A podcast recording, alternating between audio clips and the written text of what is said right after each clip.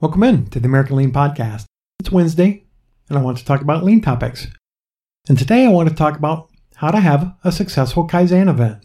Last week, I shared the importance of developing an A3 or project charter for your Kaizen events. This week, I want to share my Kaizen event sequence of events. Personally, I've led over 450 Kaizen events in my career with all kinds of companies of all different sizes within all kinds of different industries. And that has allowed me to develop a pretty good sequence of events for my Kaizen activities. So we'll get into the topic of how to hold a successful Kaizen event right after the intro. Welcome to the American Lean Podcast, where we cover five topics in five days in about five minutes. The only place in the world where you can get daily lean coaching. Your host is Tom Reed, and he shares his 30 years of experience and covers leadership, culture, entrepreneurship, lean methodologies, Industry 4.0, and interviews special guests on their lean journey. We're glad you're here, so let's go. Welcome in to the American Lean Podcast. It's episode 140. So, a Kaizen event, in case you didn't know, is a focused effort on a very specific piece of the business, usually around three to five days of length. So, on day one, what we want to do is review our A3, go over the event calendar, review our value stream map, do a waste walk, and brainstorm improvement opportunities. Now, I didn't include an icebreaker or an introduction because I'm assuming everyone in the event knows each other. If not, then do some introductions. Since you'll be spending several days together, you'll know each other very well soon enough. Gather everybody together, with social distance guidelines of course, and take a team picture on day one. Review the A3 and the event calendar with the team. Make sure that everyone can participate the entire time of the event. Let everyone know that the Kaizen report out has been scheduled for the final day of the event. And make sure everyone knows where lunch is, restrooms are, etc. The next step on day one is to review the value stream map of the processes. It is helpful for everyone to have a copy of the value stream map that they can refer to.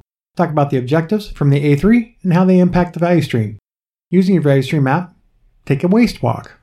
Now, when you take your waste walk, make sure everyone has notepads with them. As a group, walk the value stream map backward. Why do you want to do that? Well, walking a value stream map backward helps you understand if you missed any steps.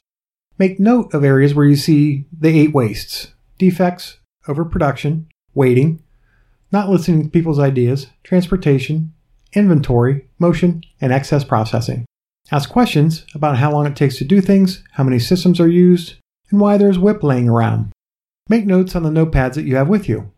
When you return to the room where you are having your Kaizen event, have everyone place the waste that they noticed on sticky notes and place them on the downtime chart, which is the acronym for the eight wastes, under the letter for the waste that they believe it belongs. It's okay if people identify the same wastes, just to aggregate them. The key is to get people up, moving, and involved. So now that we've identified all of our waste, do you think it makes sense to just leave them? No, our next step is to brainstorm solutions to eliminate the waste. On my blog, I have a picture of an example of a downtime chart filled out with all kinds of sticky notes on it. Now that you have brainstormed ideas to eliminate the waste, our next step is to choose the best options to implement. I like to use an impact effort matrix to narrow down options. This is also referred to as a PIC chart, and the initials stand for plan, implement, challenge, and kill. So if something is easy to do and has a big impact, we want to implement that. If something is hard to do, but yet still has a big impact, we want to challenge that idea. If something is hard to do and has a small impact, we probably would want to kill that idea. And then if it has a small impact, but is easy to do, we can plan that idea for some time in the future. That's how a PIC chart works.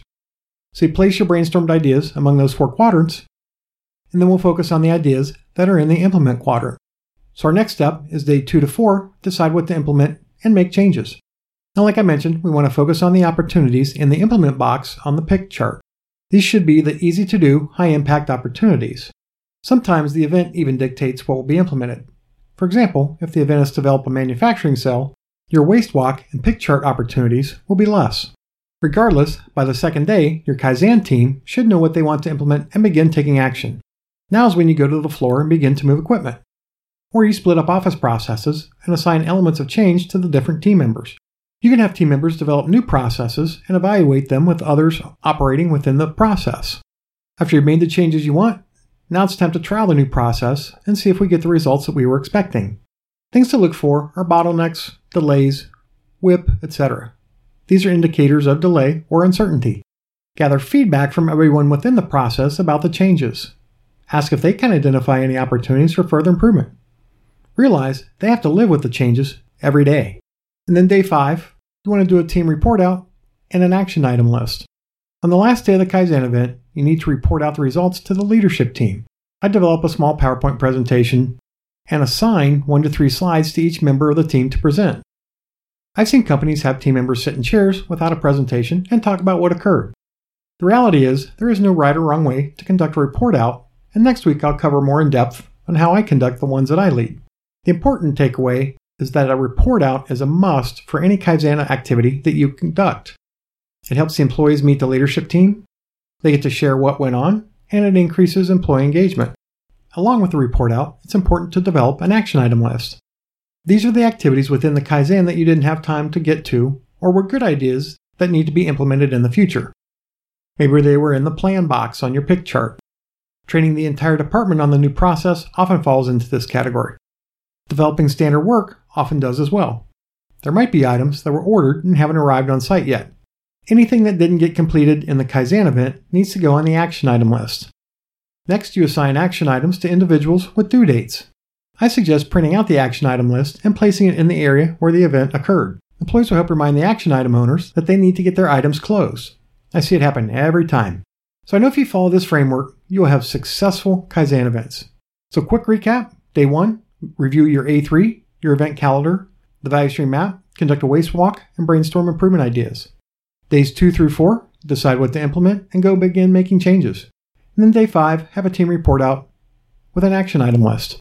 And I hope you can take this information to make yourself and your company a little bit better today. This podcast is for you. So if there are topics you'd like me to cover, or if you'd like to share your company's lean journey, please contact me at tom at americanlean.com.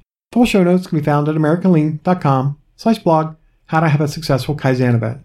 And please, if you're gaining value from this podcast, share with others in the business and lean community, and go to the podcast player of your choice and rate and review this podcast. Until tomorrow, have a great one.